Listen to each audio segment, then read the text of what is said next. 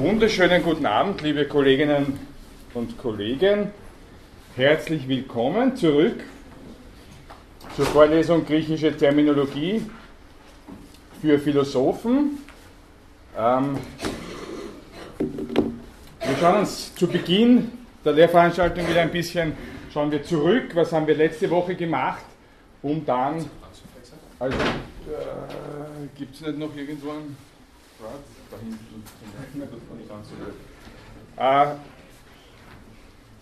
aber was haben wir letzte Woche gemacht?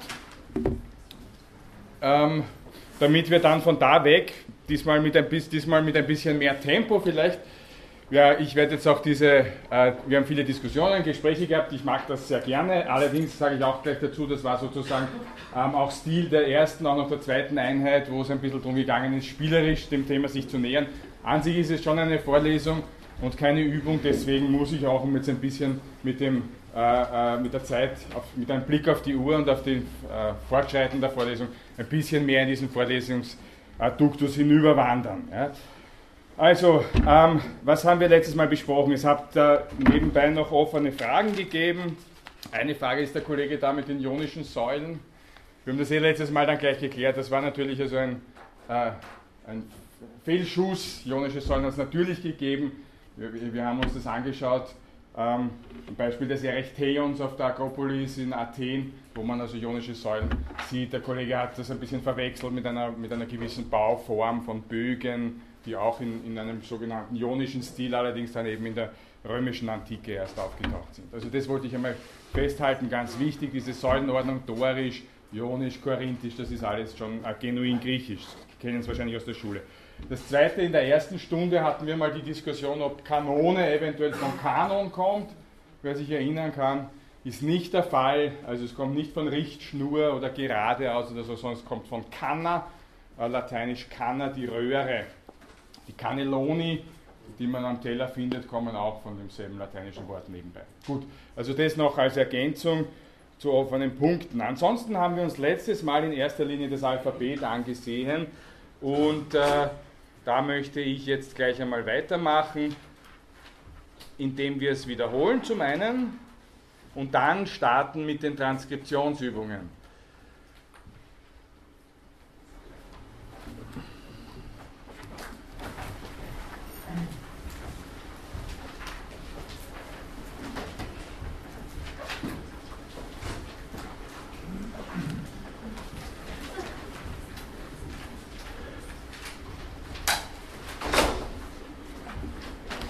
So, ich habe hier eine Seite gescannt aus dem Lehrbuch Griechisch für das Philosophiestudium. Ich habe es eh schon bei einigen von Ihnen gesehen auch schon. Und zwar ist es die Seite 12.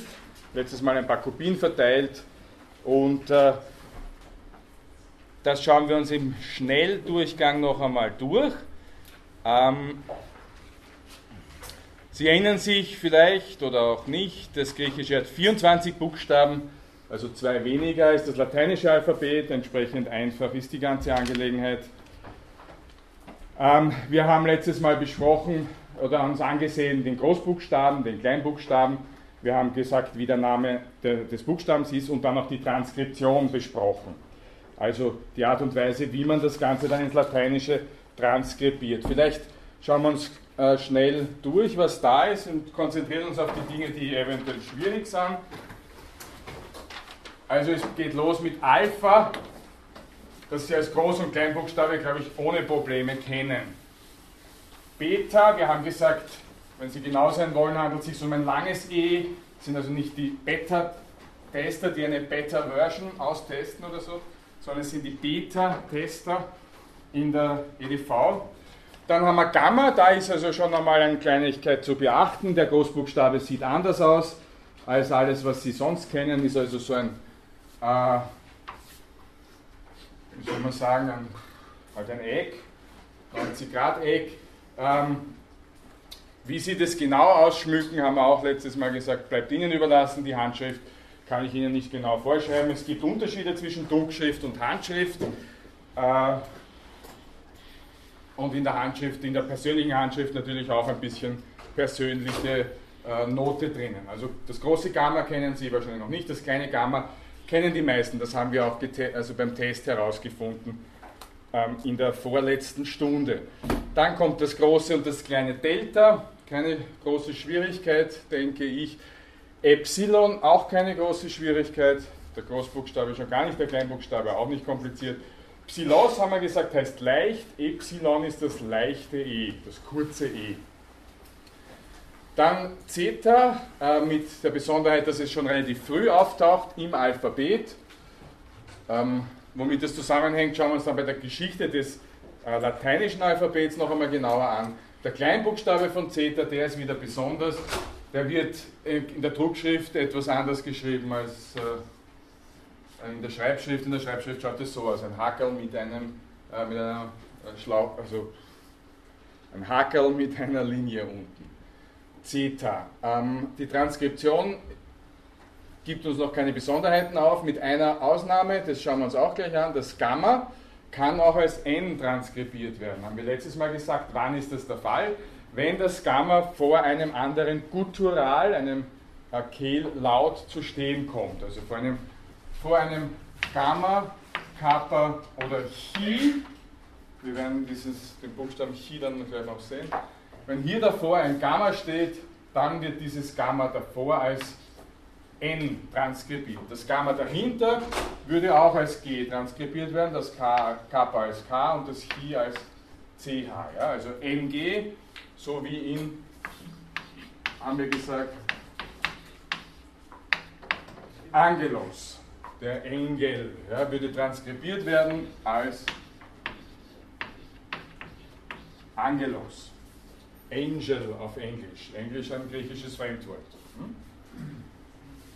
So, dann äh, haben wir als nächsten Buchstaben Eta, das ist ein bisschen schwieriger, weil äh, zum einen der, Wort, der Laut ein anderer ist, des Großbuchstabens, wir kennen das als H, im Griechischen ist es ein Eta, ein langes E, und der Kleinbuchstabe äh, schaut also ein bisschen aus wie ein N mit einem Strich nach unten. Hier will man wieder auch die Grundlinie eingezeichnet in dem Fall würde das so aussehen. Das ist also Eta. Dann haben wir Theta. Ähm, das ist dieses Charakter, also transkribiert.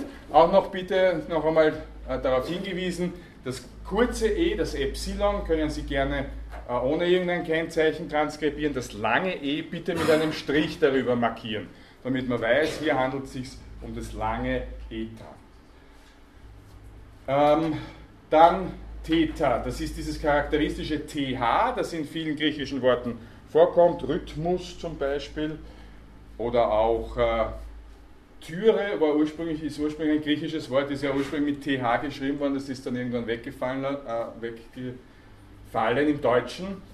Ähm, ja, das ist der Buchstabe Theta, der Großbuchstabe, also ein Kreis mit einem Strich, der Kleinbuchstabe in der Regel so, wie es in der Klammer angeführt wird, in der Schreibschrift, also ein geschwungenes Zeichen, das so aussieht. Theta. Dann das Jota als Groß- und Kleinbuchstabe stellt uns vor keine Schwierigkeiten, das Kappa ebenso wenig. Das Lambda in Großbuchstabe muss man sich merken, schaut halt aus wie ein Delta ohne dritten Strich sozusagen. Und das Lambda in Kleinbuchstaben kennen die meisten, das haben wir beim Test festgestellt.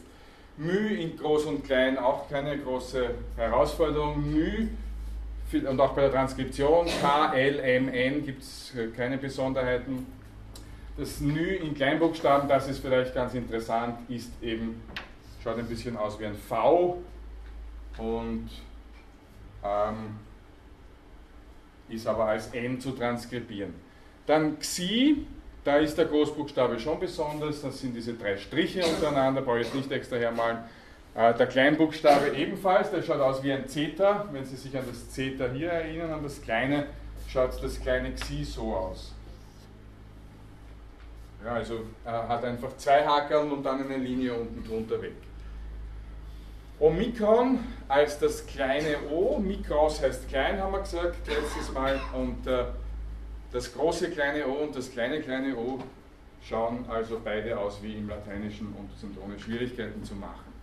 Das Pi, großes und kleines Pi, äh, auch keine Besonderheit, würde ich jetzt einmal so sagen.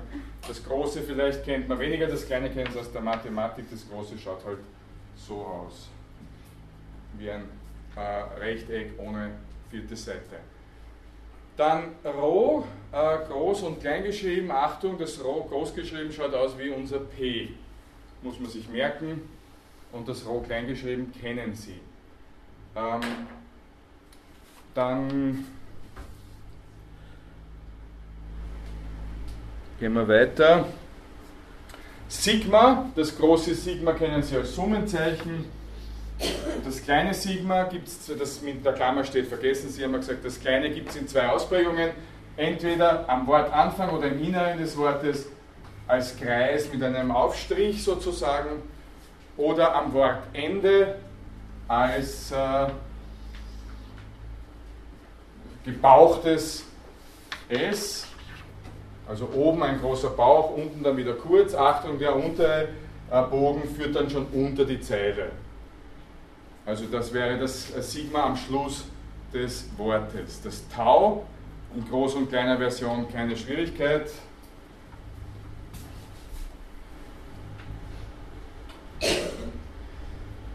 Und dann gehen wir zum Y, auch das ist im, äh, in der großen Version ident mit dem lateinischen Y. Es ist auch einfach von den Griechen übernommen worden, deswegen ist es ident. Und das kleine Y schaut aus wie, das, wie ein lateinisches U das muss man halt auch sich einprägen. Die Transkription des y ist immer y bis auf äh, eine Ausnahme in Diphthongen, und das haben wir letztes Mal noch nicht gesagt, in Diphthongen, also zum, zum Beispiel eu. Ja, was ist ein Diphthong? Ein Zwielaut. Phthongos, griechisch, wieder mal zur Abwechslung, heißt laut und die heißt einfach doppel. Diphthong ist ein Doppellaut. Also wenn zwei Vokale zusammenkommen, au, eu, u ähm, und dergleichen. Bei einem Diphthong wird das Y an zweiter Stelle als U transkribiert. Also ein, ein Eu würde dann transkribiert so ausschauen und nicht so. Ja? In allen anderen Fällen ist das Y einfach als äh, lateinisches Y zu transkribieren. Das Kleine. Bei OU, haben Sie das gefragt? Ja, genau. OU ist noch einmal eine Ausnahme, auf die ich jetzt gleich zu sprechen komme, aber machen wir es gleich, warum nicht?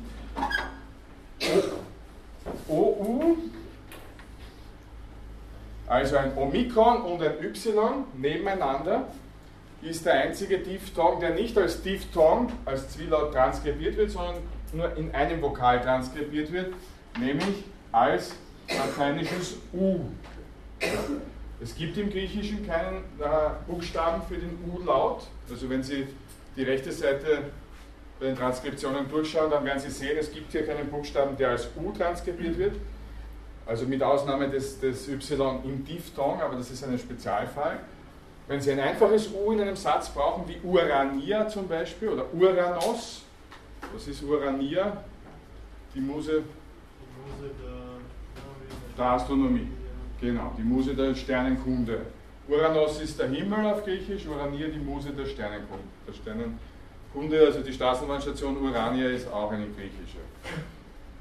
Äh, Omikron Y, also als U aus einem Diphthong, wird in der Transkription ein Einzellaut. Das ist eine Ausnahme, bitte sich gut aufzuschreiben und zu merken. Ich sage auch gleich dazu, das ist ein klassischer Fehler. Also da wird immer wieder herumgetüftelt, was heißt das, wie geht das mit der Transkription. Äh, wir werden es aber jetzt auch oft genug üben, äh, damit Sie da nicht drüber stolpern bei der Prüfung. Gut, äh, nächster äh, Buchstabe ist Phi, groß und klein in der Druckschrift mehr oder weniger ident, in der Schreibschrift ist Phi meistens ungefähr in dieser Form oder in dieser Form. Phi, wie in Philosophie zum Beispiel. Transkribieren bitte mit PH, das mit F äh, möchte ich also Philosophie mit zwei F, das ist schon brutal.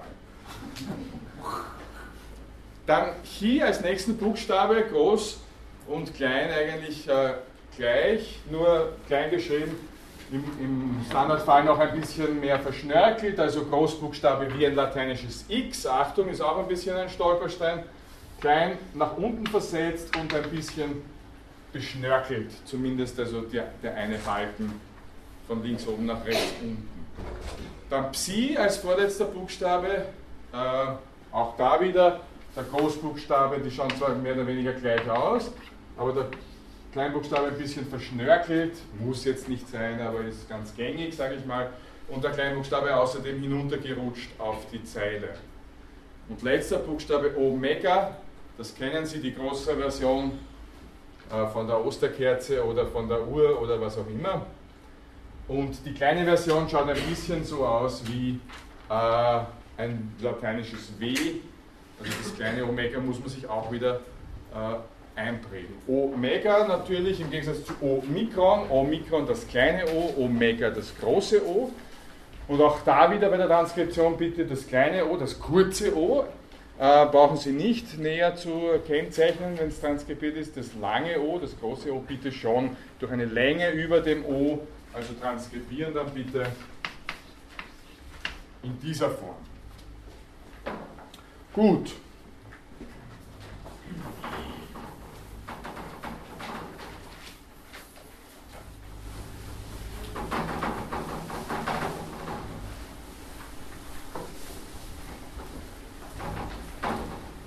Dann da haben wir jetzt einmal die Buchstaben durchgesprochen. Ganz kurz nochmal zu den Besonderheiten.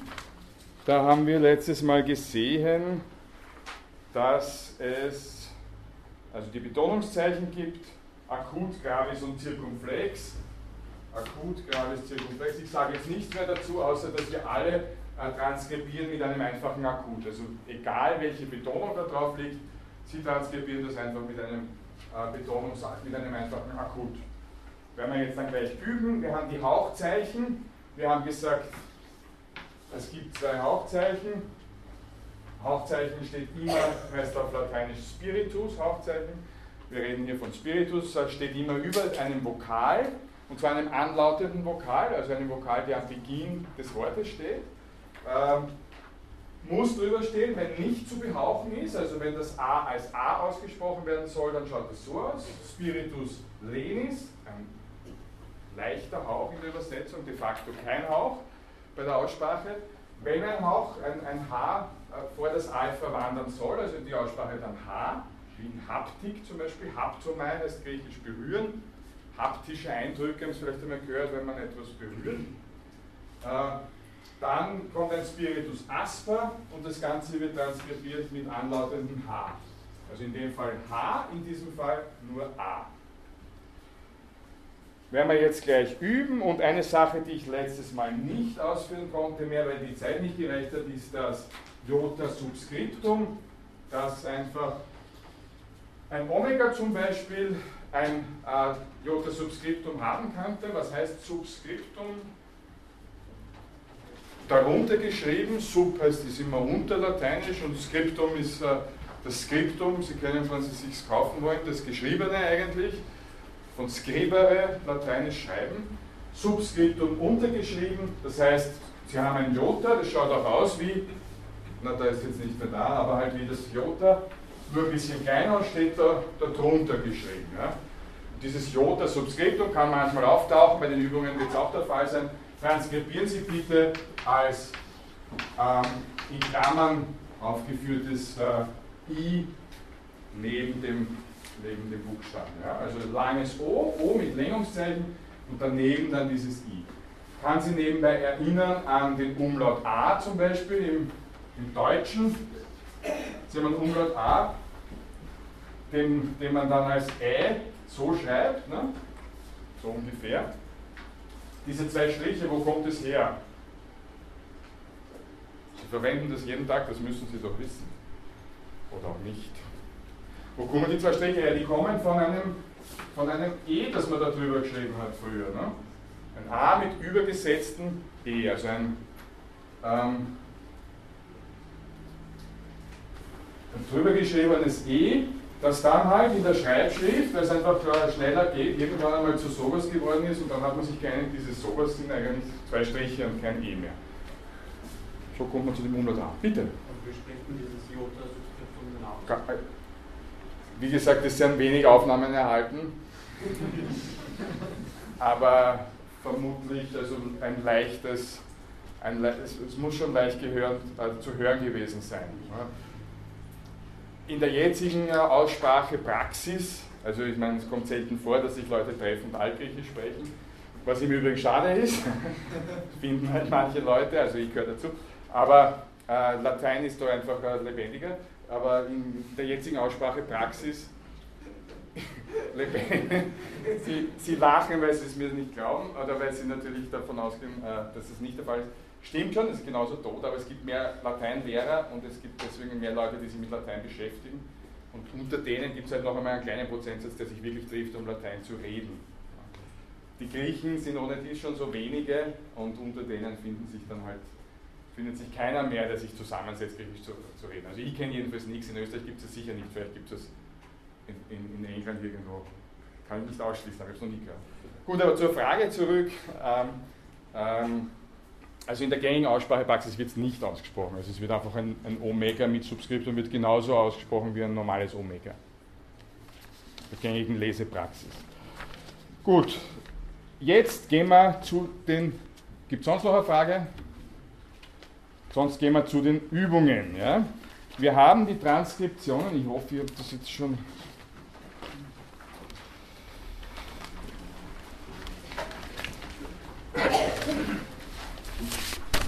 So, schauen wir mal zuerst, ob das schon.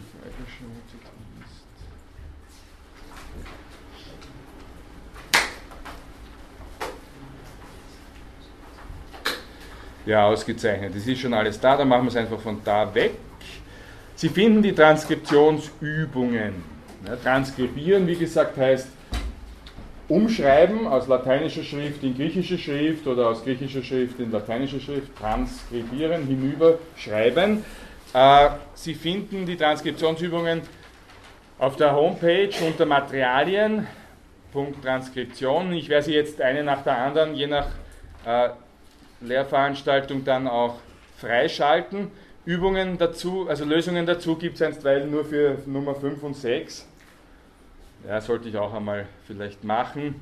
Aber so haben Sie ein, einen Ansporn, in die Lehrveranstaltung zu kommen. Sie freuen sich dann schon immer das ganze Wochenende hindurch. Super. Bald gibt es eine Lösung und dazu gehe ich gerne in die Lehrveranstaltung. Ähm, fangen wir an. Ich möchte es nicht fertig machen, ich möchte nur mal anfangen, um zu zeigen, wie das halt so abbrennt. Ja? Äh, so ein Zettel, also eine Transkriptionsangabe, Sie haben auf der linken, in der linken Spalte griechische äh, Ausgangswörter, in der rechten deutschen, oben, äh, äh, oben Kleinbuchstaben, unten dann Großbuchstaben. Ja, also, es war letzte Woche auch die Frage, wie ist das zu handhaben? Und äh, damit wir das auch gut üben alles, habe ich da jeweils verschiedene Beispiele gegeben zu allen äh, Groß- und Kleinbuchstabenfragen. So, jetzt fangen wir einfach an mit den ersten Wörtern. Können Sie das hinten noch ein bisschen lesen oder ist es chancenlos?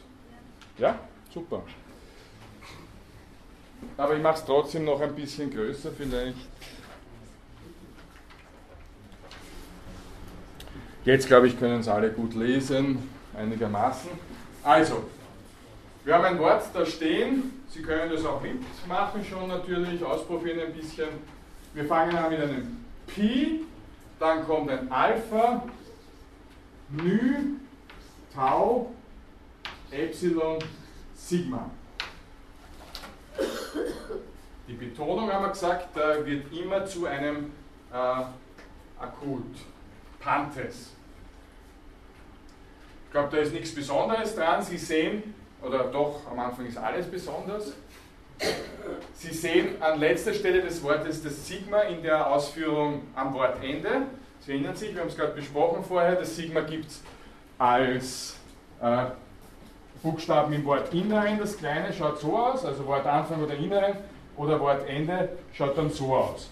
Hm? Wir haben es hier am Wortende, deswegen in dieser Form, und das Nü ist vielleicht auch äh, eine Erwähnung wert, wie gesagt, das Nü ein bisschen wie ein lateinisches V und die anderen Buchstaben machen uns keine Schwierigkeiten, sage ich einmal, Pantes.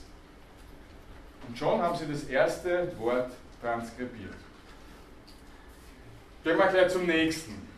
Äh, da steht einmal ein Alpha. Das transkribieren wir A und dann steht ein Spiritus lenis dort. Ja? Das schaut also so aus, so wie hier, Spiritus lenis. Das heißt, kein H davor zu setzen, können wir so lassen. Daneben steht noch einmal ein Akut, also eine Betonung. Die setzen wir gleich drüber, damit wir nicht vergessen. Ja? Damit ist das Alpha schon einmal fertig. Dann kommt Nü, dann Theta, also TH, ähm, Rho, ein Omega, langes O, also O mit einer Längung drüber. Ich habe Ihnen gesagt, das schaut ein bisschen aus wie ein lateinisches W, ein schreibschriftliches W. Dann Pi,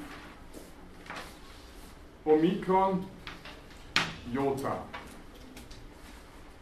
Anthropoi. Ja? Pantes Anthropoi. Pantes Anthropoi.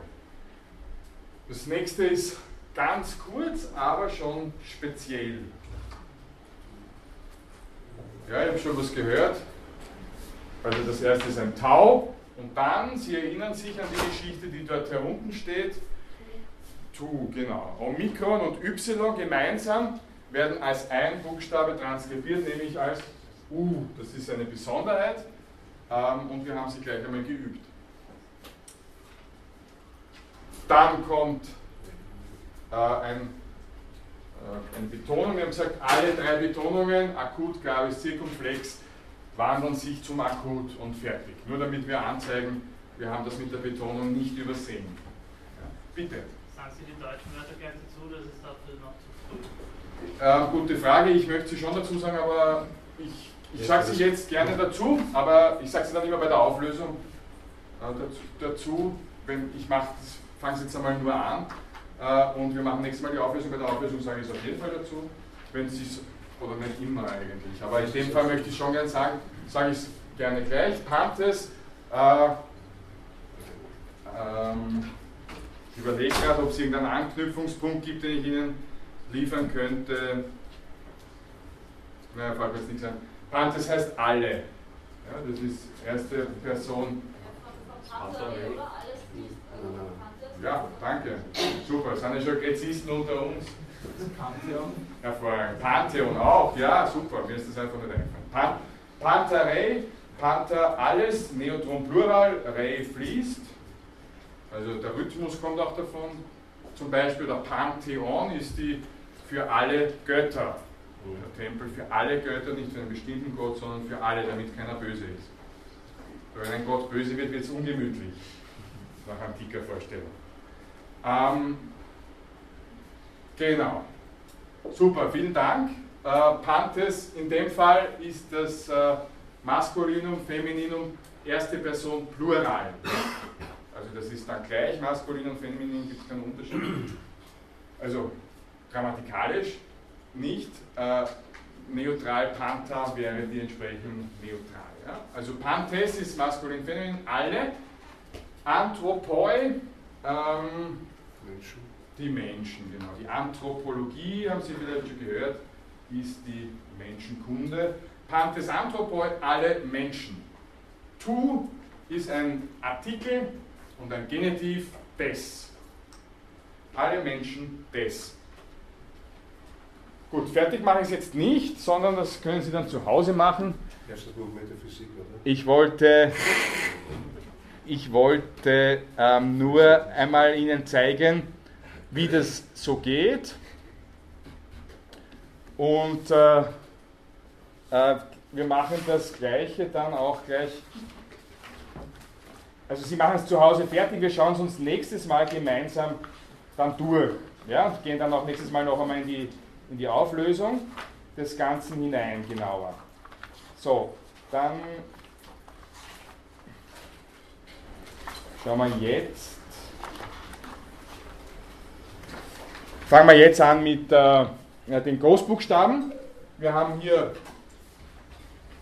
ein großes Kappa, dann haben wir daneben ein Lambda, wir haben es gesehen vorher, schaut aus wie ein Delta, dem der Boden fehlt.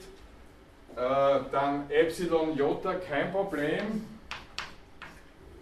Und dann kommt ein Omega, bitte nicht vergessen, auch beim Großbuchstaben drüber eine Länge anzuzeichnen, damit man sieht, es handelt sich hier um ein langes äh, O. Cleo.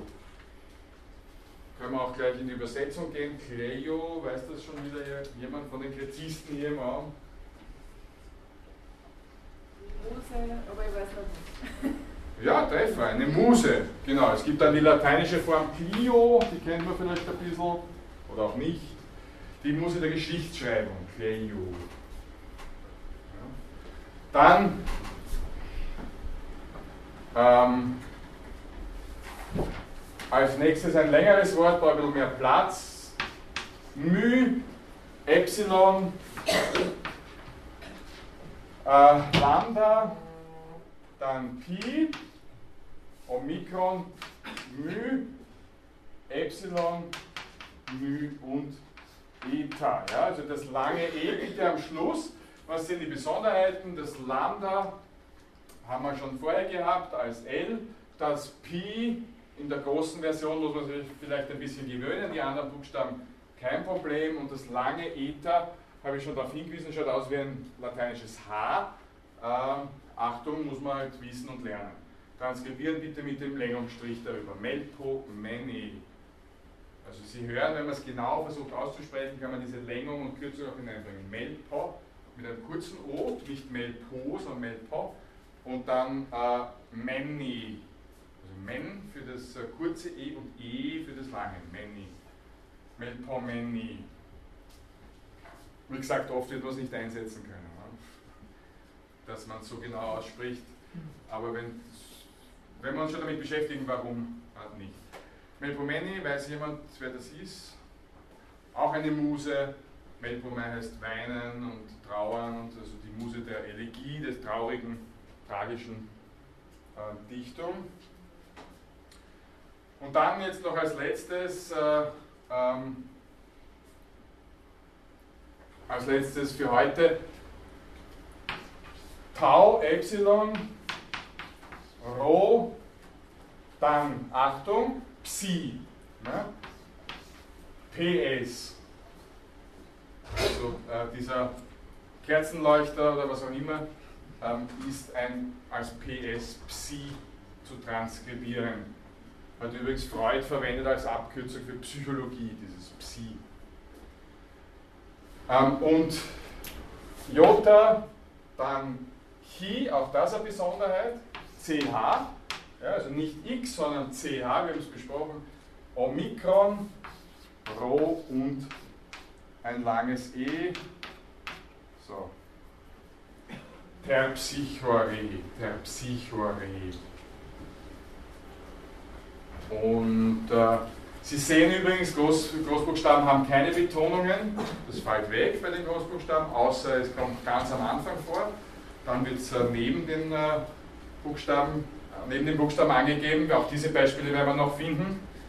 Aber sonst im inneren Wort Inneren wird das also nicht darüber geschrieben, da sagt man, ist kein Platz sozusagen, deswegen wird es weggelassen. Weiß eh jeder, wie man es betont. Für die Griechen natürlich. Also Terpsichore, da steckt Choros drinnen, der Tanz, Choros, der Chor kommt davon, ähm, heißt ursprünglich Tanz. Und Terpo heißt sich erfreuen an etwas, also die, die sich am, am Chor erfreut, ist auch eine Muse, die Terpsichore, ähm, die Muse des Chortanzes. Äh, Gut, dann gehen wir weiter zu den, also Sie machen das dann bitte zum nächsten Mal fertig. Wir gehen es dann gemeinsam durch, machen die Auflösung gemeinsam und äh, gehen jetzt zu den deutschen, also lateinischen Wörtern. So, ich brauche wieder ein bisschen Platz.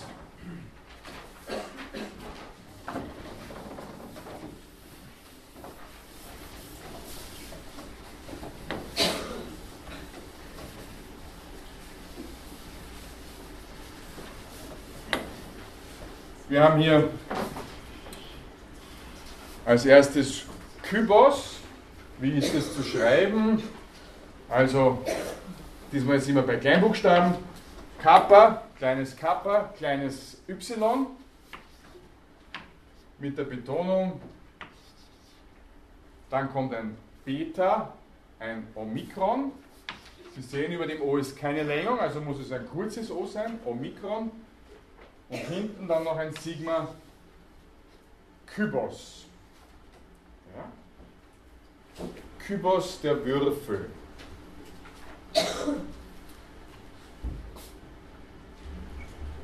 Okay. Dann kommen wir zum nächsten. Kappa, wieder ein kleines K. Ich male hier noch einmal, damit wir uns am Anfang sicher sind, beim Kybos die äh, Grundlinie dazu, damit Sie ein bisschen sehen, was bewegt sich. Das sollte also da drauf sein. Ja. Das, das Beta geht ein Stück hinunter, das Sigma am Wortende geht auch ein Stück hinunter, haben wir besprochen. Jetzt kommt Kanon.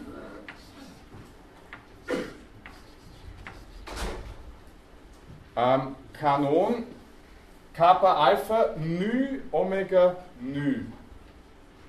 Das Nü, wie gesagt, müssen Sie lernen, auch das Omega in der kleinen Version müssen Sie lernen. Ähm, Sie sehen es in der Angabe an dem gelenkten O, dass es sich an, um ein Omega handelt und das Ganze soll betont sein, Kanon. Was heißt Kanon?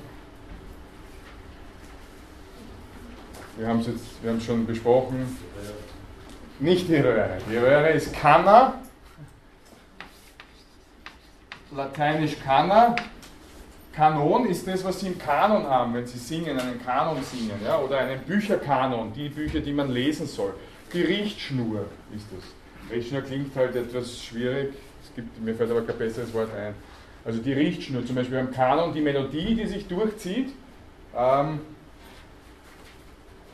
die, dann alle, die dann alle zu einer anderen Zeit äh, lossingen lässt, ist der Kanon in der Musik. In, bei den Büchern ist es die Richtschnur von Büchern, die man lesen soll. Das ist der Kanon derjenigen Bücher, des, der uns weiterbringt, angeblich. Ja? Kanon der philosophischen Werke, die man gelesen haben soll, sozusagen. Gut, dann kommen wir jetzt zum letzten äh, von diesen. Ähm, bisschen schwierigeres Wort. Horos. Weiß, kennt jemand das Wort? Bitte. Ja, da gehört, das gehört ein Spiritus, auf jeden Fall, genau. Sehr gut. Machen wir gleich. Kennt jemand das Wort schon? Horror? Nein? Stunde nicht? Nein. Lateinisch hora ist die Stunde. Das hat aber damit nichts zu tun. Im Horoskop steckt es drinnen. Was heißt Horoskop wörtlich? Gut, schauen wir es uns an, was es heißt. Horos äh, transkribiert geht einmal so. Die Kollegin hat es gesagt, ein, wir brauchen ein Omikron, weil nachdem da keine Längung ist auf dem O, ist es ein Omikron mit einer Behauchung, ein Spiritus Asper. Den machen wir drüber. Und das Ganze soll auch noch betont sein, haben wir schon gehabt, den Fall, kommt also daneben. Ja? Omikron, Spiritus drüber und Betonung drüber. Akut drüber. Ja, gute Frage, aber ist so, wird so gemacht. Spiritus links von der Betonung, zuerst Spiritus, dann Betonung. Ähm, gut, jetzt kommt ein Rho. Wie geht es? So. Dann kommt ein Omikron wieder und ein, ähm, ein End-Sigma, Horos. Und was heißt das? Könnte das die Zukunft sein? Die Zukunft? Nein. Horos ist die Grenze wörtlich. Was heißt auf, was heißt auf Latein Grenze?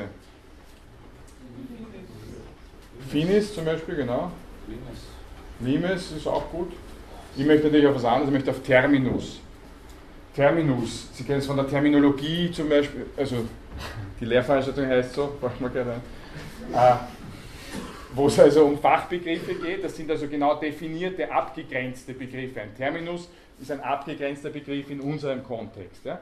Ein Termin, den Sie sich in den Terminkalender schreiben, ist ein abgegrenzter Zeitpunkt. Sie haben sich was ausgemacht, zu dem Zeitpunkt treffe ich mich und schaue mir das Spiel der Fußballnationalmannschaft an, zum Beispiel. Nachdem das letzte Woche keiner gemacht hat. Äh, und äh, also Termin gibt uns aber einen ganz guten Begriff davon, wovon hier die Rede ist. Äh, vieldeutig, aber sehr sozusagen ähm, ähm, ausdrucksstark. Bei Horus ist es das Gleiche. Wir kennen das Wort jetzt nicht so stark im, im Deutschen.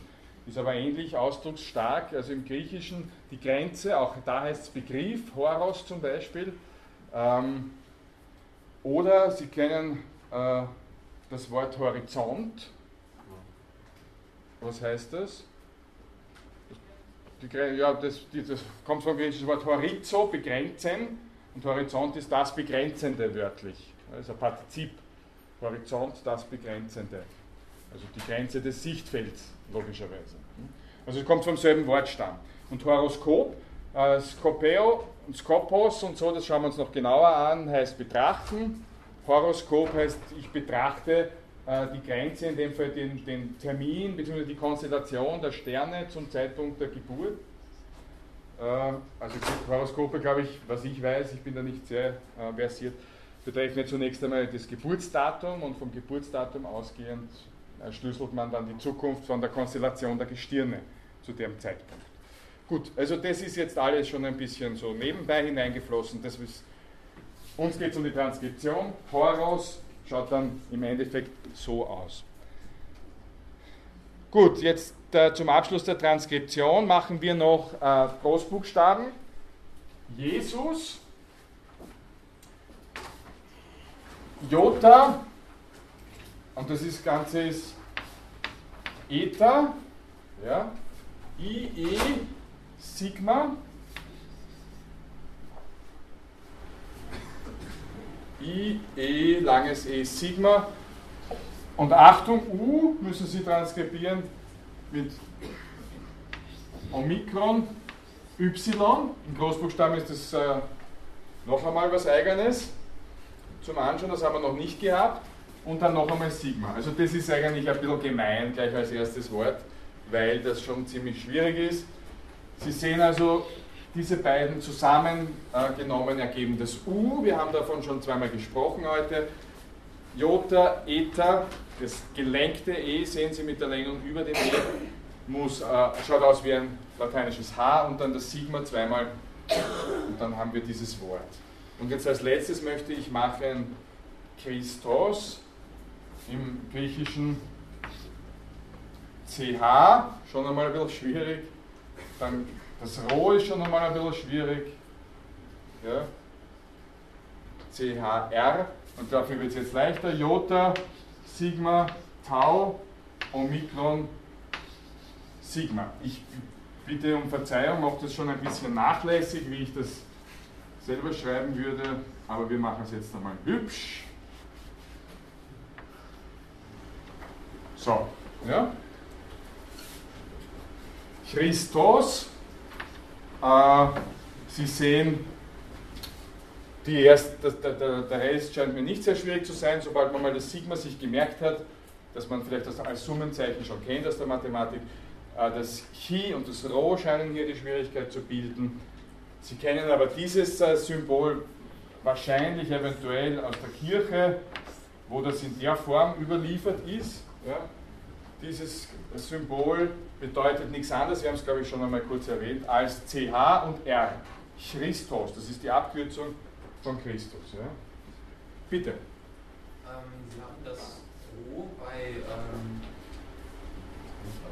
Horos, äh, Horos, ähm, bei Horos. gezeichnet, Horos, hier, äh, hier. gezeichnet, ja. beziehungsweise Sie zeichnen oder schreiben das ähm, Zeta und das Sie auch ein bisschen anders, als äh, mein Computer das zum Beispiel schreiben würde.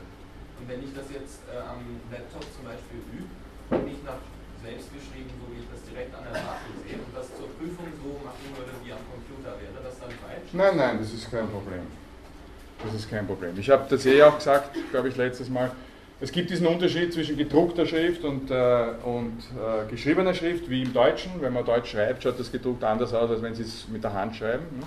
Wenn Sie aber sich her, wenn Sie hergehen und sozusagen wie ein Volksschulkind jeden Buchstaben so genau malen, wie Sie das gedruckt kennen, ist das auch richtig. Ne? Also kein Problem, aber gerne die Nachfrage. Gut, so, gibt es noch irgendeine Frage zur Transkription, sonst würde ich diesen, dieses Gebiet jetzt verlassen wollen.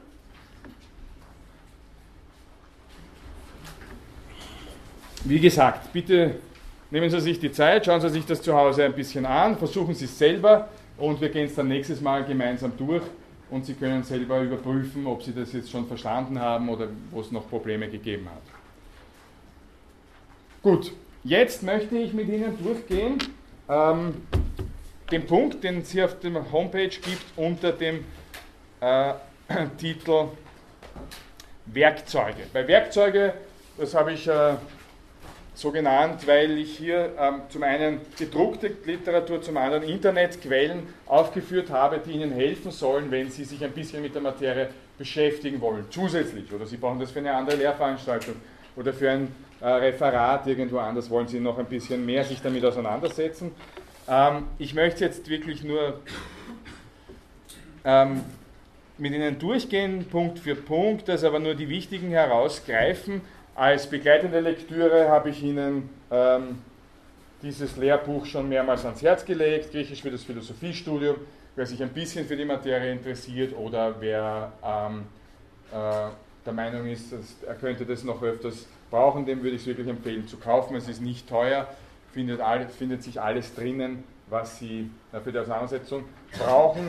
Ähm, Im Gegensatz zu unserer Lehrveranstaltung, die sich wirklich auf die Termini konzentriert, ist hier auch noch Auseinandersetzung mit der Sprache, also Übersetzungen, ein bisschen Grammatik, äh, Grundbegriffe. Also gerade wenn Sie an der Sprache noch stärker interessiert sein sollten, wir werden nicht viel dazu kommen, uns damit auseinanderzusetzen, dieses Buch äh, ans Herz gelegt. Dann, und ich habe jetzt einiges mitgebracht, ich möchte auch gerne durchgeben. Können Sie es einmal kurz anschauen?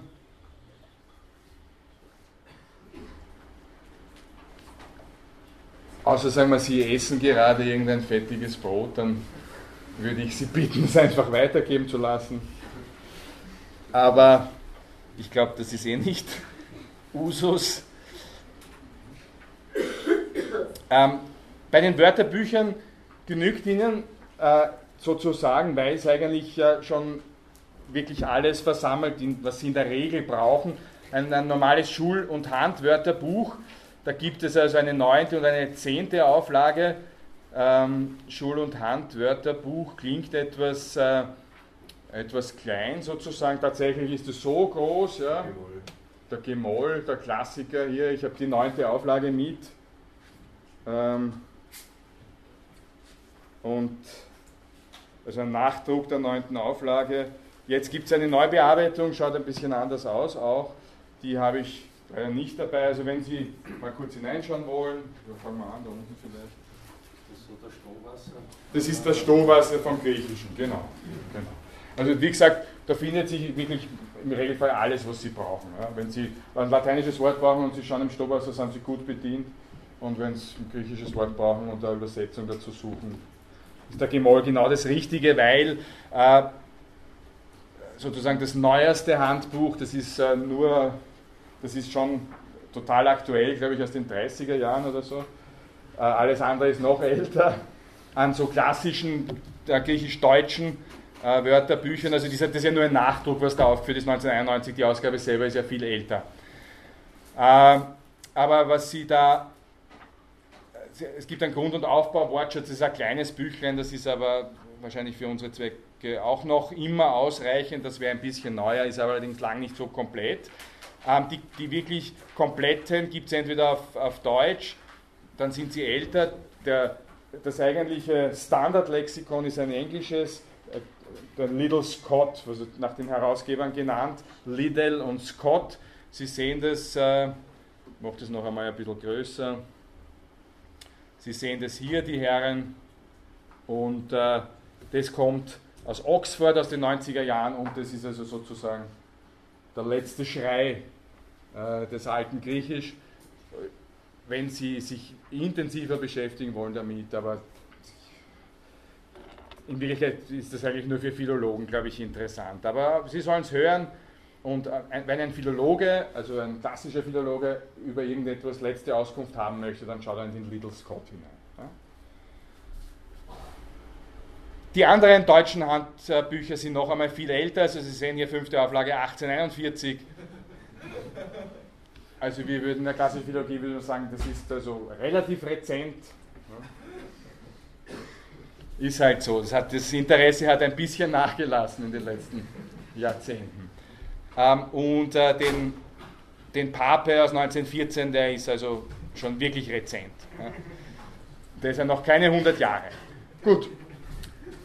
Ähm, etymologische Wörterbücher, da ist der Klassiker der Frisk, ein bisschen sperrig, drei Bände, äh, aber relativ neu, tatsächlich 1979 abgeschlossen. Wenn Sie Etymologie ist, äh, Etymos heißt, ist ein griechisches Wort, zufälligerweise, heißt wahr wirklich, also Etymologie ist die Lehre vom wahren also von der wahren Bedeutung des Wortes. Wenn Sie sich interessieren, Sie in der Philosophie zum Beispiel bei Heidegger extrem äh, verbreitet, ne, wo alles auf die wahre Bedeutung des Wortes zurückgeleitet wird und dann wird stundenlang in höchsten Sphären gekreist. Ähm, wenn Sie über ein griechisches Wort genau Bescheid wissen wollen, dann gehen Sie zum Frisk. Ja, woher kommt es, was heißt das eigentlich? Wie gesagt, ein bisschen sperrig teilweise zu lesen, aber äh, wenn Sie es wirklich herausfinden äh, wollen, müssen Sie dorthin. Dann äh, philosophische Wörterbücher. Ja? Das ist jetzt sozusagen das, womit wir uns tatsächlich beschäftigen. Da möchte ich als erstes äh, Ihnen empfehlen, dieses Büchlein hier, Wörterbuch der antiken Philosophie, ist das das erste? Ja, genau. Von Christoph äh, Raab und Christoph Horn. Das ist relativ neu auch. Ähm, ja, geht so ähnlich eigentlich wie hier in der Lehrveranstaltung, verschiedene griechische Wörter durch, bespricht sie äh, genauer. Das ist also ziemlich das, was wir hier machen mit verschiedenen, also hier, ist, hier liegen wieder andere Schwerpunkte als in dem, in dem Buch hier. Aber äh, es ist auf jeden Fall eine sehr gute ergänzende Lektüre, wenn Sie äh, das Buch, äh, wenn Sie sich mit, wenn Sie da irgendwas brauchen in dieser Hinsicht, kann ich Ihnen das nur empfehlen, nachzuschauen, ist in der Bibliothek drüben vorrätig. Hat einen entscheidenden Nachteil allerdings, es kommen keine griechischen äh, Buchstaben drin vor. Einfach, das wurde gemacht, damit es die Leute lieber lesen. Ich glaube, es ist trotzdem kein Bestseller geworden. Dann äh, möchte ich Sie auf äh, das kleine Werk aus der Reklams Universalbibliothek hinweisen. Grundbegriffe der antiken Philosophie, äh, ja, das ist, äh, das ist äh, der Nachteil dieses Werks ist, dass es sich auf relativ wenige Begriffe konzentriert, die dafür dann sehr genau durchbespricht. Das ist dann wieder der Vorteil. Aber auch hier sind keine griechischen Buchstaben drinnen. Ist uns also fast schon ein bisschen zu banal. Aber schauen Sie sich einmal an. Dann, nein, ist nicht banal, das war scherzhaft, das ist ein sehr gutes Buch. Äh, dann ein englisches Buch, Greek Philosophical Terms aus 1967, habe ich hier äh, mitgebracht. Ja, es ist genau das gleiche, verschiedene griechische Wörter. Ich gebe es jetzt mal da durch und äh, mit ein äh, bisschen der Begriffsgeschichte dazu halt auf Englisch. So, dann die mit Sternchen versehenen sind immer die, die ich Ihnen besonders ans Herz legen würde. Also wo ich sage, mit dem äh, Werk kommen Sie schnell zu, zu dem Ergebnis, das Sie suchen. Das ist also noch relativ kompakt und trotzdem sehr hilfreich. Dann ähm, sozusagen der Klassiker, obwohl eigentlich nicht mehr kompakt, ist, der, ist der Joachim Ritter, Historisches Wörterbuch der Philosophie. Das sind eigentlich 13 Bände. Nur können Sie es über den Datenbankservice der UB Wien auch kostenlos, als Student kostenlos ansehen. Das, das ist wirklich sozusagen unser Standardwerk. Wenn Sie sich für einen Begriff genauer interessieren, teilweise stehen Dinge genauer drinnen als hier in der Lehrveranstaltung. Nicht alles ist jetzt mit so einem äh, Schwerpunkt aufs Griechische natürlich, aber es wird wirklich zu den verschiedenen Begriffen, egal ob jetzt deutscher Begriff, griechischer Begriff, äh, wird äh, auf die Geschichte ganz genau eingegangen. Also deswegen ist es auch so umfangreich, bezieht sich aber nur auf philosophische Termini. Also äh, historisches Wörterbuch der Philosophie ist wirklich genau das, was wir an dieser Stelle sehr, sehr gut brauchen können. Bitte schön. 37 Jahre gedauert, das zu machen. Das ist richtig, ja. 37 Jahre, es hat extrem lang gedauert, bis das fertig geworden ist. Aber gut, 13 Bände. Und nachdem auch hier, sagen wir, kein überwältigender Ver Verkaufserfolg zu erwarten war, äh, ist es mit den Geldern dann oft einmal schwierig, bis sich sowas wirklich auch finanzieren lässt. Weil sonst, wenn man genug Geld hat, beauftragt man 100 Leute und hat das innerhalb kurzer Zeit. Es ist ein großes, ein großes Werk, das lange, sehr, sehr lange gedauert hat. Gut. Äh, wir kommen zum nächsten, und zwar ist das jetzt ein deutsches Wörterbuch, das etymologische Wörterbuch der deutschen Sprache. Schaut so aus, der Kluge, wenn Sie äh, Germanistik studieren, haben Sie das vielleicht sicher schon, also haben Sie das wahrscheinlich schon gehört. Etymologisches Wörterbuch der deutschen Sprache, da geht es also um deutsche Begriffe und wo kommen die jeweils genau her. Bei den griechischen Begriffen haben Sie dann die Herleitung da, da äh, jeweils dabei, in dem Fall sogar mit griechischen Buchstaben. Gut, und dann möchte ich hier noch äh, ein paar kleine äh, Werklein auch noch herzeigen, die zwar vielleicht jetzt nicht so essentiell sind vom wissenschaftlichen Standpunkt her. Oh ja, dieses schon noch, der Greek Philosophical Vocabulary von Urmson, gebe ich auch noch durch. Sie geben mir das eh alles zurück dann. Ne? Äh, ist auch auf der Liste drauf und jetzt noch zur Abrundung ein paar kleine, also ein paar eigentlich schöne, das gibt ja ein, eine Reihe Altgriechisch im Alltag. Hm? Das gibt es für die, für, ja, sie lachen, aber von wo kommt das Wort Acker? Kommt vom griechischen Akros zum Beispiel. Ja?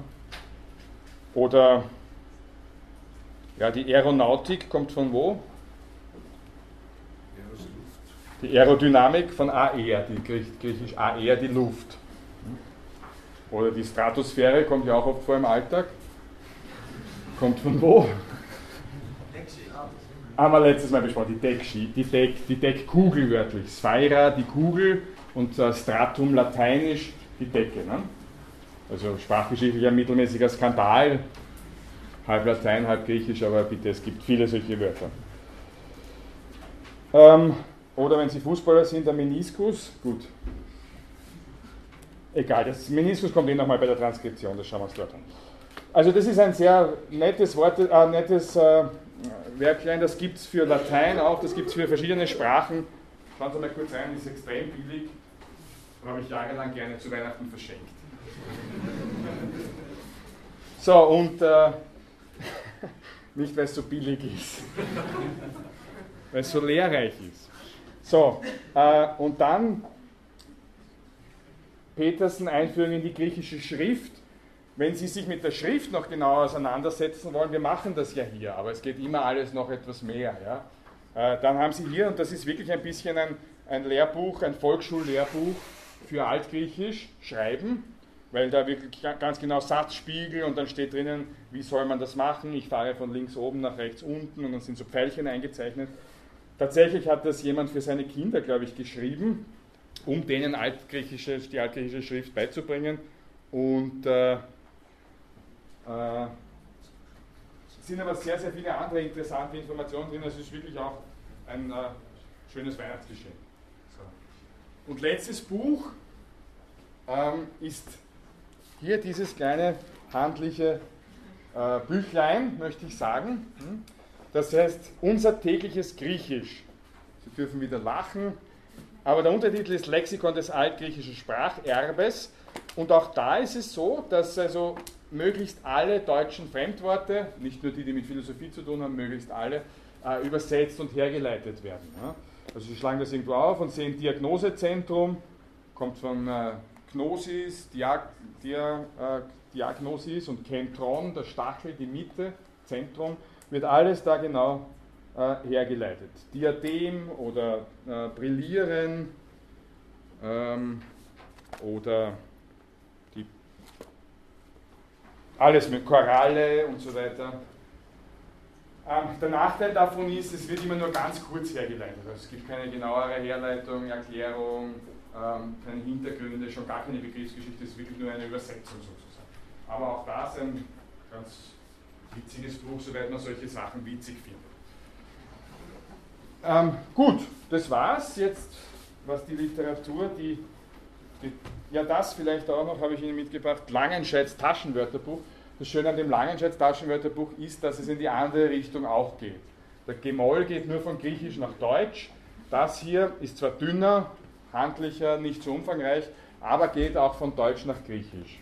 Also wenn Sie selber irgendwas erfunden haben oder in der Wissenschaft auf was draufgekommen sind, irgendein Teilchen und Sie suchen jetzt einen Namen dafür, dann borgen Sie sich da das Langenscheid-Lexikon aus und setzen Sie irgendwas Deutsches, Aufregendes zusammen und dann hoffen Sie, dass Sie oft zitiert werden. Gut. Ja, das war es jetzt, glaube ich. Mehr gibt es nicht. Das wollte ich Ihnen nur zur Illustration auch. Wollen Sie das noch sehen? Oder geht so nur? Ich gebe es halt mal. Gut, äh, das habe ich Ihnen mitgebracht, damit Sie äh, das vielleicht auch kurz einmal anschauen können, wenn es Sie interessiert. Wenn es jetzt nicht bis nach hinten sich ausgeht, aber ich glaube, das wird der Fall sein, kommen Sie gerne nach der Lehrveranstaltung noch nach vorne und machen Sie einen Blick hinein. Das ist also die gedruckte Literatur. Die andere äh, Literatur an Quellen, die ich Ihnen zur Verfügung stelle, hier oder auf das ich Sie hinweisen möchte, wenn Sie sich mit dem Thema beschäftigen wollen.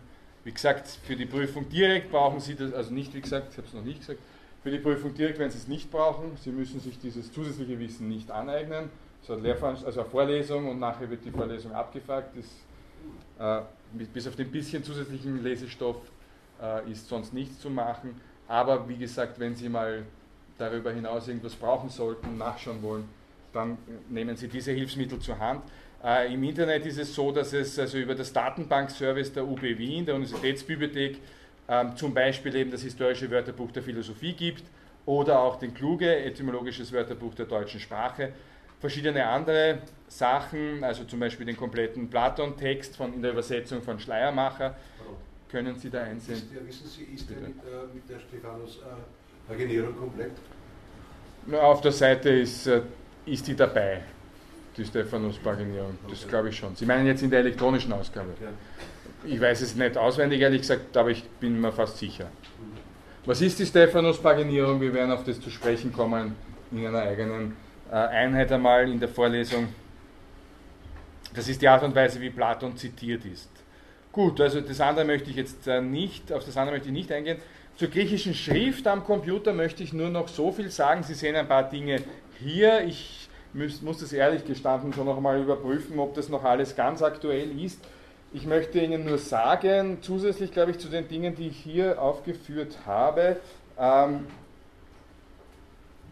gibt es je nach Betriebssystem auch es ist so, dass es eine Schriftart, ich bin jetzt auch schon öfters gefragt und deswegen sage ich es noch einmal zur Sicherheit äh, extra, es gibt eine Schriftart für das Betriebssystem, die nennt sich polytonisches Griechisch. Ja? Wenn Sie Ihre Schriftarten, Ihre Tastatur um diese Schrift erweitern, also so genauso wie es eine normale griechische Schrift gibt für den Computer oder eine normale ja, kyrillische Schrift oder sowas, das geht alles, alles relativ einfach zu installieren, gibt es auch ein polytonisches Griechisch. Äh, was heißt polytonisch? Mehrtonig, also mit verschiedenen Betonungszeichen auch noch dabei. Hm?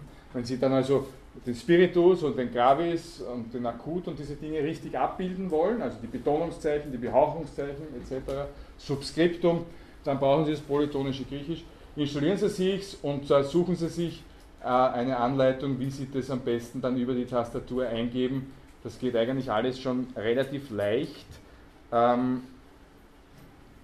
Dieses Word Makro, das ich hier angeführt habe, ist eigentlich nicht mehr der letzte Stand äh, der Technik. Muss man das noch einmal jetzt, äh, ich muss das einmal überarbeiten, diesen Abschnitt, ehrlich gesagt. Äh, also sind sicher, die meisten Sachen sind in Ordnung, aber äh, die Schrift, die, das polytonische Griechisch als Tastaturschrift ähm, ist der kürzeste Weg zum Erfolg. Gut. Dann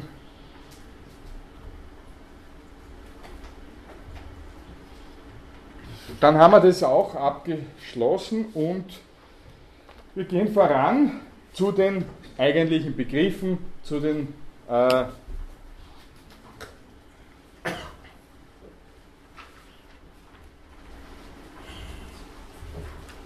zu dem, was uns jetzt die meiste Zeit über beschäftigen wird in der Lehrveranstaltung und das ist Äh, das, ist, das sind die äh, einzelnen Begriffe in ihrer Geschichte, in ihrer Herleitung, in ihrer Transkription, in ihren verschiedenen Ausprägungen äh, in, im Griechischen oder im Lateinischen, auch in ihren Nachwirkungen. Und äh, bevor wir jetzt in diese eigentlichen Begriffe gehen, beziehungsweise ein bisschen zur Einstimmung, möchte ich einen äh, Startbegriff erläutern. Und zwar, ähm, ich mache das gleich einmal jetzt hier am Schirm, ich möchte das nicht immer an, den, an die Wand werfen, ehrlich gesagt, weil das dann ein bisschen mühsam wird, glaube ich. Äh, sowohl für mich als auch für Sie. Sie können es ja äh, vorher schon ausdrucken oder Sie schauen es sich am, am, Notebook an, wenn Sie ein Notebook da haben. Ähm, der Begriff, mit dem ich anfangen möchte, ist der Begriff, das noch ein bisschen vergrößern, ähm, Problema.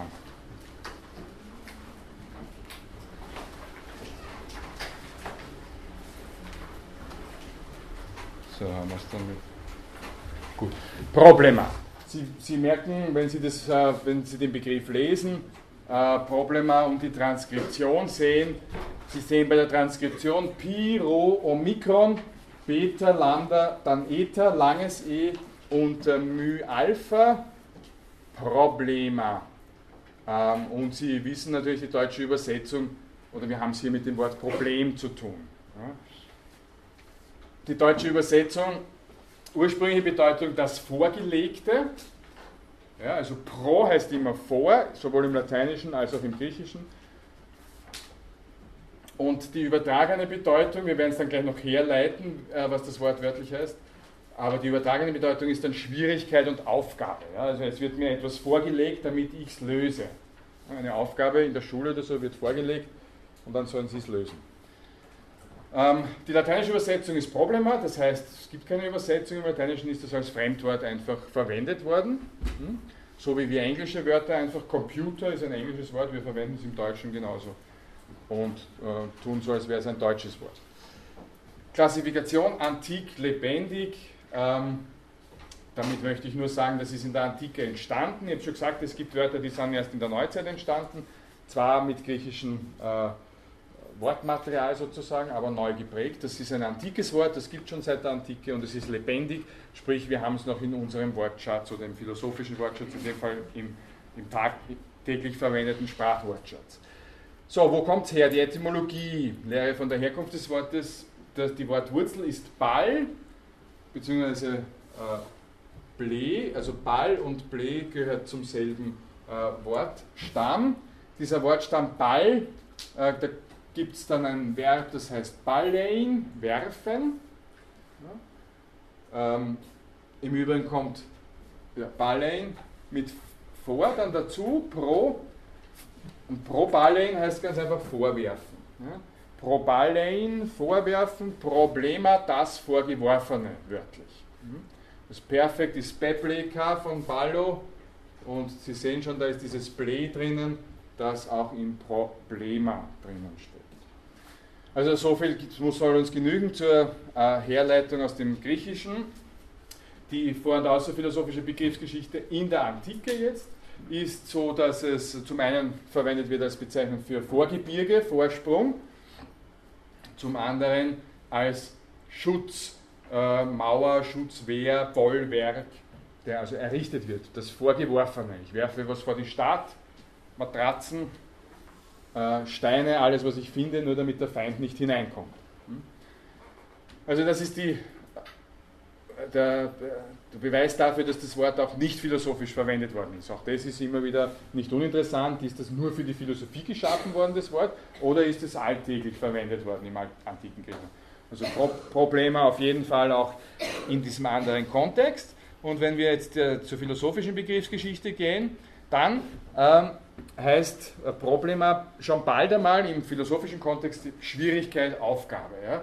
Also bei Platon zum Beispiel im Theaitetos, das ist ein Werk äh, von Platon, äh, ich habe das Zitat dazu geschrieben, äh, und da geht es in, in dieser Passage um die Geometrie und eine Aufgabe, eine geometrische Aufgabe wird als Problema bezeichnet.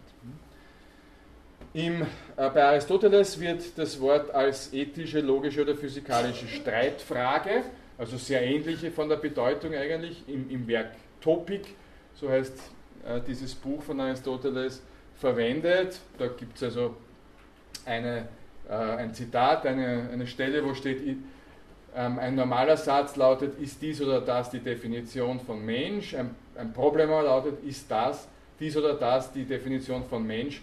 oder nicht. Also dann soll man äh, Argumente dafür anführen, Argumente dagegen und eine, eine Schlussfolgerung ziehen. Diese Art der Streitfrage, die Aristoteles Problema nennt, und natürlich ist es jetzt sehr wichtig, so wie Platon, wie Aristoteles das Wort Problema verwenden, prägt es unseren Sprachgebrauch davon. Also diese Bedeutung, Aufgabe, Schwierigkeit ist etwas, was dann in weiterer Form später, viel später ins Deutsche auch eingeflossen ist. Ne? Also das sind schon sehr interessante äh, Beobachtungen.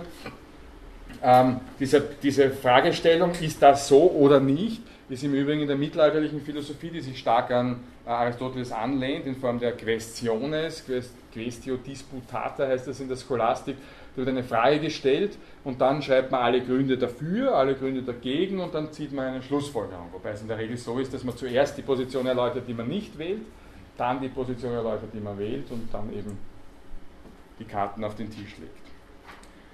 Gut, äh, ich habe das da jetzt schon vorweggenommen. Scholastik lernt also von der Questio Disputata, geht auf, diese aristotelische, auf das aristotelische Problema äh, in der Topic zurück. Dann gehen wir weiter in die Neuzeit. Also Sie sehen, wenn Sie so einen Denkzettel äh, sich ansehen, da geht es recht komprimiert zu. Sie sollen die, die großen äh, äh, Eck, Eckdaten sozusagen lernen, die großen Bedeutungswandel, die wichtigen Dinge zu einem Begriff. Äh, und wir, es geht uns nicht darum, dass wir jetzt da alle Kleinigkeiten hineinbringen, es geht um die grundsätzliche Orientierung. Ähm, wenn wir uns eben anschauen, wie das in der Neuzeit äh, gehandhabt worden ist, da ist es zunächst so, dass dieses Wort äh, Problema nicht in, im philosophischen äh, Kontext auftaucht. Bei Descartes zum Beispiel haben wir äh, das lateinische Wort questio oder auch difficultas in, in ähnlichem Zusammenhang verwendet. Difficultas, kennen es vom Lateinischen, ah, vom Englischen difficult, also die Schwierigkeit. Ähm, und das wird viel stärker verwendet als Problema. Also wir können sagen, in der, in, im Mittelalter ist zwar lateinisch vorhanden, Problema, aber kaum in Verwendung in der Sprache. Das ist jetzt etwas, was uns immer interessieren wird. Ähm, es wird dann aber die, der Terminus wieder aufgegriffen, zum Beispiel bei Thomas Hobbes, bei Leibniz, bei Wolf, bei Kant und findet dann eigentlich, also im 18. Jahrhundert spätestens, äh, schon sehr starke Verbreitung auch im Deutschen. Und von da weggehend äh, ist dann das ein Wort geworden, das uns im Alltag ständig begegnet, dem wir ständig, äh, äh, also sprachlich, das uns sprachlich über die Lippen läuft. Ne? Das müsste, wir müssten ja eine Schwierigkeit nicht Problem nennen, wir könnten das Wort ja auch nicht kennen, aber es ist so, dass es dieses griechische Wort in, unserem Alltags, äh, in unserer Alltagssprache ständig gibt. Ja, ich habe da noch ein, ein besonderes Beispiel für, für äh, eine Anwendung in der Psychologie angeführt, wo, wo Ernst Mach sagt, ein Problem entsteht, wenn die Inkongruenz der Gedanken und Tatsachen äh, auftaucht. Also ich denke mir etwas und tatsächlich ist das aber alles ganz anders. Ja? Also zum Beispiel, ich glaube, ich werde Popstar, komme aber drauf, dass ich eine ganz schreckliche Stimme habe, dann habe ich ein Problem. Das möchte Ernst Mach hier sagen. Ähm, oder der Gedanken untereinander, wenn ich also keine, keine Klarheit in meine Gedankenwelt hineinbringe, dann habe ich auch ein Problem. Das ist also ein Versuch, ähm, eine psychologische, ähm, eine psychologische Be Definition, Begrenzung des Begriffes äh, Problem vorzunehmen. Gut, äh, heute ist es so, dass also Problem eigentlich ganz gerne einen negativen Beigeschmack hat. Kann ich nicht genau rekonstruieren, woher das kommt ist halt so. Unser moderner Begriff äh, Problem ist eher negativ behaftet. Ich meine, ändert sich ein bisschen, heute liest man jedem zweiten äh, Lebensratgeber, jedes Problem ist eine Chance. jedes Problem ist eine Herausforderung, es gibt keine Probleme, es gibt nur Lösungen und so weiter. Also da sind wir vielleicht eh wieder ein bisschen auf dem Weg, das, äh, das umzupolen, den Begriff. Aber er hat noch immer etwas eher Negatives, was also antik sicher nicht der Fall ist, ja? Also, oder, oder philosophiegeschichtlich, sondern da ist es eine Aufgabe, eine Herausforderung, würde man vielleicht auch sagen können. So, verwandte griechische Wörter problematikos, also das Wort problematisch hat es genau in derselben Bedeutung schon im Griechischen, in der griechischen Umgangssprache gegeben. Problematikos. Deutsche Wörter haben wir dann neben problematisch auch noch Problematik oder problematisieren. Gibt es natürlich in sehr vielen zusammengesetzten Wörtern. Ein, ein zusammengesetztes Wort wird in der Sprachlehre als Kompositum bezeichnet, von Kon, zusammen, Pono, stellen, setzen, legen. Kompositum ist das zusammengesetzte Wort also Erkenntnisproblem oder, oder äh, gibt es ganz, ganz viele, ja, fällt mir jetzt natürlich nichts ein. Ähm, und Nebensatz noch, dass der Ball, den Sie kennen natürlich, äh, kommt vom griechischen Wort Ballo. Also das hätten wir auch in der ersten Stunde durchbesprechen können. Ist das ein griechisches Wort, ja oder nein?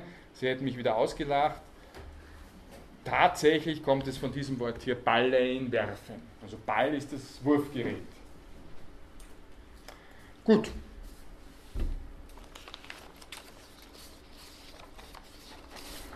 Ich sehe das Feuer in Ihren Augen. Viertelstunde geht es noch. Und deswegen äh, machen wir jetzt gleich auf diesem Wege äh, weiter. Und zwar ähm, möchte ich jetzt diese Denkzettel Ihnen zeigen. Sie haben es vielleicht schon auf der Homepage auch gesehen. Wir sind eigentlich mitten in Stunde 3. Wir können diesen Fahrplan nicht so halten, wie er da jetzt da drauf steht. Wir werden jetzt ein bisschen, das ganze spielt sich verzögert ab. Wir haben eigentlich schon eine Stunde verloren zum Start des Semesters. Macht nichts, jetzt geht es halt ein bisschen mit mehr Gas. Außerdem, genau, äh, werden wir schon irgendwie schaffen, haben wir eh eine Stunde mehr zur Verfügung, also das wird nicht das Problem sein. Ähm, ich werde jetzt wirklich die Begriffe in der Form durchgehen. Wir werden dann eben Transkriptionsübungen machen und äh, immer wieder noch ergänzende äh, inhaltliche Ausführungen. Ich starte jetzt mit äh, äh Sophia, ich möchte es aber eigentlich nicht jetzt an die Wand werfen, weil das verzögert uns noch einmal weiter. Wie gesagt, äh, wenn ich es da jetzt von der Wand eins für, für, vom anderen äh, auseinanderführe, sondern dann immer danach klicken muss und so weiter, sondern ich, ich habe es mir ausgedruckt, das ist meine Basis, Sie können sich selber ausdrucken in Zukunft oder Sie schauen sich sein Notebook an. Und diese Denkzettel dienen noch einmal zur Erinnerung eigentlich primär dafür, dass Sie am Schluss des Semesters oder auch schon jetzt sich die Denkzettel ausdrucken können, das zusammennehmen in eine Mappe oder was auch immer oder ein PDF-File daraus generieren, was Sie wollen und dann haben Sie ein kleines Lexikon griechischer Fachbegriffe, ne, das Ihnen hilft, nicht nur also in dieser Lehrveranstaltung, auch in anderen Lehrveranstaltungen, wenn Sie ein Referat halten oder irgend, zu irgendwas Stellung nehmen. Sie fallen ständig über griechische Begriffe. Fast alles in den Geisteswissenschaften kommt, wenn nicht aus dem Lateinischen, so aus dem Griechischen. Ähm, das meiste aus dem Griechischen. Äh, und diese, dieses Begriffslexikon soll Ihnen helfen, in jeder Hinsicht ähm, wissenschaftlich zu arbeiten, gut zu arbeiten. Okay, gehen wir es an. Der erste Begriff äh, ist Philosophie, eigentlich, mit dem ich mich genauer beschäftigen möchte. Das besteht aus zwei Bestandteilen, aus Philo und aus Sophie. Ich möchte deswegen mit der Sophie beginnen. Ähm, es äh, darf niemand erschrecken, der so heißt. Der, bitte, ja? Genau, ja. Ich gedacht, Sie heißen Sophie. Ähm, der Name Sophie, der äh, Frauenname Sophie, kommt natürlich von demselben Wort, die Weisheit. Äh, wobei, was heißt das jetzt genau? Weisheit klingt ein bisschen, wie soll ich sagen, langweilig. ursprünglich heißt es Geschicklichkeit, ja, dass jemand geschickt ist, also dass er sich gut mit etwas zurechtfindet. Also das hat keineswegs nur mit Denken zu tun, das hat auch mit, mit Handwerk zu tun, Kunstfertigkeit, Geschicklichkeit, dass jemand flink ist. Das deutsche Wort flink und äh, äh, die Flinkheit ist vielleicht eine ganz gute, ganz gute Übersetzung. Und erst von da, von dem ausgehend, da kommt dann diese Konnotation mit Wissen und äh, Kenntnis, Einsicht, äh, Schlauheit dann eben und darüber hinausgehend dann noch einmal gesteigert Schlauheit im Leben, Lebensweisheit, wird durchaus auch gleichbedeutend im Griechischen gleichbedeutend verwendet mit Philosophie. Sophie und Philosophie im Griechischen eigentlich das Gleiche, sozusagen das, ein großes Wissen zu haben über die, über die Dinge. Ja? Sowohl handwerkliches Wissen als auch ein geistiges Wissen. Bitte. Nur ganz kurz in der Geschichte der Philosophievorlesung, in der ersten für Antike, hat der Professor noch irgendwas gesagt, dass, das, dass die Spartiaten damit angefangen haben und da ging es mehr darum, dass die auch physisch geschickt waren. Hat das irgendwas damit zu tun? Genau, das ist eigentlich das, was ich jetzt gesagt habe. Ja, wenn wir, genau, absolut, ganz genau. Wenn wir von Sophie reden, ja, da reden wir jetzt nicht von Philosophie, sondern vom Begriff Sophos. Das ist eigentlich das erste, das Adjektiv, jemand ist geschickt. Und da ist er geschickt zum Beispiel in der, in der Kriegskunst oder er ist geschickt beim Tisch herstellen oder beim Hausbauen, alle diese Dinge. Genau. Also sehr Basis, sehr, sehr down to earth, würde man heute sagen. Äh, geht, geht es los. Hm? Und, und äh, erst auf dem aufbauend, ich meine, man muss sich ja immer in Erinnerung rufen, dass das alles, dass die antike äh, Kultur natürlich extrem angewiesen war auf handwerkliches Können oder auf, äh, ja, auf Fähigkeiten, die irgendwie die was unmittelbar was bringen. Ja? Dass man ein guter Bauer ist oder ein guter Tischler eben, ein guter Maurer. Weil äh, natürlich diese, diese weite Trennung von Kultur als Überbau und die, die, primären Bedürfnisse, die alle abgedeckt sind durch Industrie etc., ist ja nicht gegeben zu dem Zeitpunkt. Ne? Muss ja sozusagen, äh, die, die, sind ja sehr, die sind ja sehr nahe an der Erde quasi. Die müssen sich ja, äh, natürlich beginnt es dann mit Arbeitsteilung und äh, dass man sich in der Stadt zusammenfindet, das muss nicht jeder alles selber machen. Ja? also Haus bauen, Brot backen äh, und mit dem, mit dem Ochsen über die, übers Feld rennen. Ne? Diese Arbeitsteilung gibt es natürlich schon, ja, aber es, es, ist nicht, äh, es ist alles noch sehr, sehr am Boden. Ne? Deswegen muss man natürlich wissen, dass auch Bauern zum Beispiel viel höheres Ansehen gehabt haben noch als, als heute. Ne? Weil jemand, der einen großen Hof gehabt hat, der, der gut gewirtschaftet hat, einfach als erfolgreich gegolten hat. Ne? In, so, in so antiken Kulturen Natürlich, je weiter das dann hingeht, auch nach Rom oder so, wo das alles immer größer wird, immer ausdifferenzierter, umso mehr geht das schon in diese, in diese moderne, unter Anführungszeichen, Lebensform hinüber. Ja. Okay, Randbemerkung. So, die Klassifikation von Sophie oder äh, habe ich jetzt einmal als äh, antik tot, also den Begriff Sophie kennen wir eigentlich nicht mehr als Begriff, wir kennen den Namen, aber Sophie kennen wir nicht mehr. Ähm, die, äh, die die äh, Etymologie ist wichtig und interessant. Äh, das Wort Saphes, schreibe ich jetzt hierher.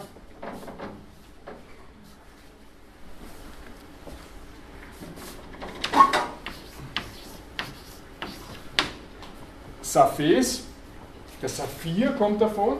Saphir, Saphes heißt hell, klar, deutlich.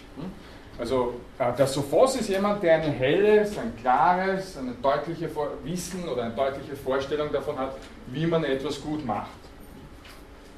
Also das zur sprachlichen Verwandtschaft, die ich sehr interessant finde. Und äh, ja, die Bedeutung, ich habe ein paar Stellen hergeschrieben, ist, in der, ist also, haben wir jetzt schon genug äh, angesprochen, wie das Antik ursprünglich zu verstehen ist, dieses Sophos. Und äh, ein paar äh, philosophische Stellen habe ich Ihnen auch auf den Zettel dazu geschrieben. Ich habe schon gesagt, Sophia und Philosophia ist im philosophischen Kon äh, Kontext nicht unterschieden in der Antike. Hm?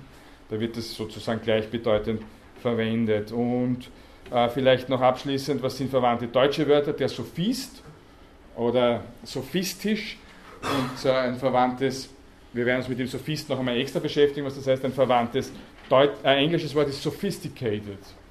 Und in sophisticated steckt diese positive Bedeutung von Sophos noch viel stärker äh, drinnen als in dem Sophisten, den wir kennen.